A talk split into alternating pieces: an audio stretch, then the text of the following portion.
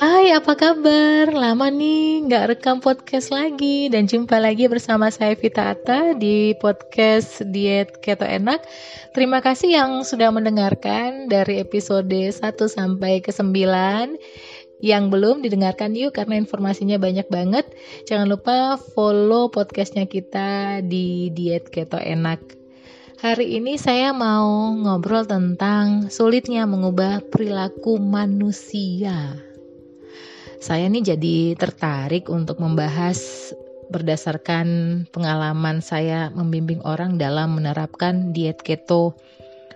Umumnya peserta kelas diet keto enak punya masalah obesitas dengan keluhan-keluhan kesehatan seperti ada yang diabetes, hipertensi, ada yang mah, ada yang kakinya suka kesemutan, ada yang kalau pagi bangun pagi tuh sulit menapak dan masih banyak lagi. Dan ini sudah diderita bertahun-tahun. Nah, apa yang saya perkenalkan di kelas saya adalah bagaimana cara mengubah pola makan ke pola makan ketogenik. Dan pastinya manfaat kesehatan dan estetika akan terlihat dan akan dirasakan ya. Saya pun menjelaskan bagaimana pola diet yang selama ini mereka terapkan itu sebenarnya akan berdampak pada kesehatan yang saat ini mereka rasakan. Karena banyak juga di antara mereka yang sudah pernah mengikuti program-program diet. Entah dia minum obat uh, diet atau obat herbal gitu ya. Dan ternyata respon mereka itu beragam.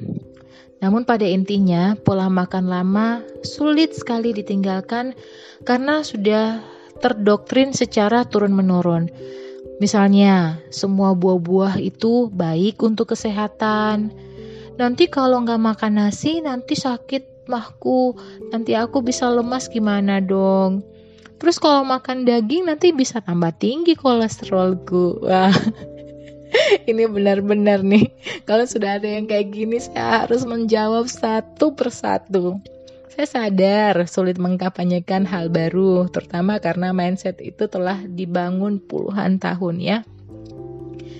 Coba kita lihat misalnya cuci tangan tren baru di situasi COVID-19 yang terbukti sangat efektif menjadi tindakan preventif untuk menangkal COVID.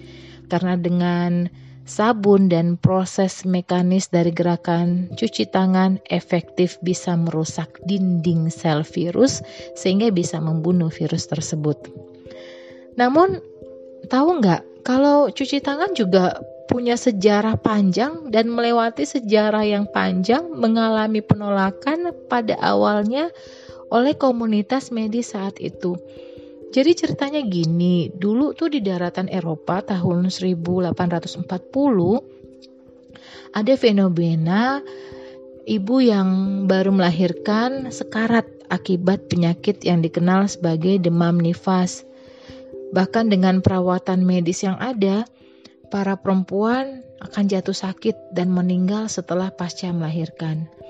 Nah, salah seorang dokter Hongaria namanya Ignaz Semmelweis tertarik dengan masalah tersebut dan mencoba mencari asal-usulnya. Semmelweis menemukan penyebabnya, yaitu mayat. Semmelweis menduga partikel mayat terbawa dari ruang jenazah ke ibu baru oleh dokter dan murid mereka.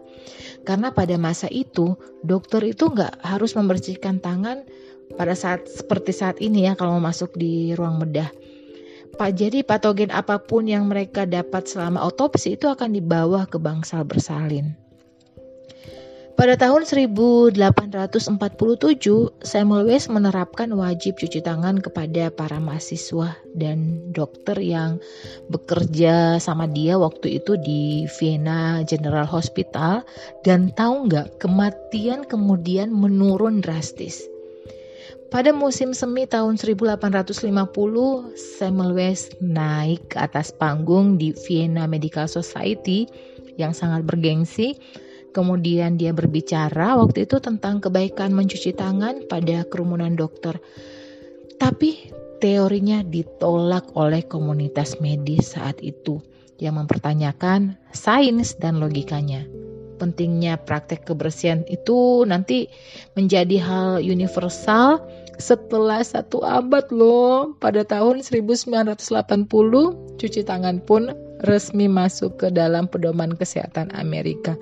Sementara di Indonesia sendiri ini baru dikampanyekan tahun 80, tapi e, nanti pemahaman masyarakat Indonesia itu mulai berkembang sejak tahun 2007 sampai 2013.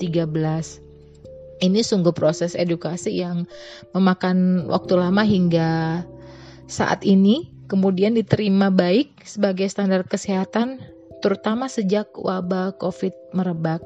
Di setiap tempat, di setiap pintu disediakan fasilitas cuci tangan.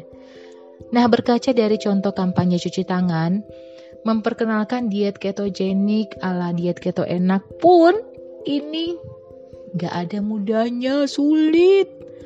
Apalagi pola makan ketogenik kelihatannya sangat bertentangan dengan pola makan diet seimbang. Itu seperti menantang ego uh, yang kita tahu tentang pengetahuan gizi yang selama ini kita terima dan cenderung akan mengambil sikap resisten terhadap perubahan. Mengutip dari FOA, sebuah studi tentang perilaku di mana fokus studi tersebut apakah para peserta yang telah diberi informasi genetika perihal potensi penyakit tertentu yang nantinya diidap apakah akan mengubah gaya hidup dan akan menerapkannya dengan baik.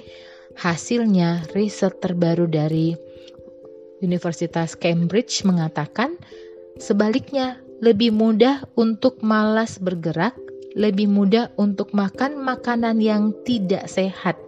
Jadi mengubah perilaku hanya terkait dengan resiko dan ini sepertinya tidak akan cukup gitu ya. Mereka tidak melihat gambarannya secara umum, mereka hanya menjalani hari demi hari. Mereka akan makan sepotong kue atau tidak berolahraga satu kali. Mereka tidak menyadari keputusan-keputusan kecil ini ternyata berdampak pada kesehatan dan gaya hidup mereka secara keseluruhan. Ini yang dikatakan seorang pelatih kebugaran. Diet ketogenik walaupun terbukti membantu mereka yang telah mengalami penyakit metabolik sindrom, namun perilaku sedentari dan high carb merupakan perilaku lazim di zaman modern. Sangat-sangat sulit diubah karena itu adalah zona nyaman bagi banyak orang.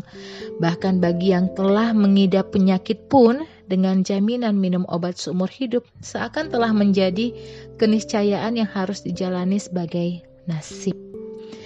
Walaupun pada kenyataannya kita bisa mengubahnya hanya dengan membuka diri, mendobrak mindset lama kita, dan bersedia melakukan hal baru. Diet ketogenik ala diet keto enak semoga menjadi jalan keluar bagi masalah-masalah kesehatan kita selama ini. Oke, demikian obrolan singkat saya hari ini singkat ya padahal panjang dan semoga bermanfaat. Kalau ingin konsultasi langsung WhatsApp aja di 081818943318. Jangan lupa follow dan like fanpage-nya kita di @diet keto enak. Sampai jumpa. Bye bye.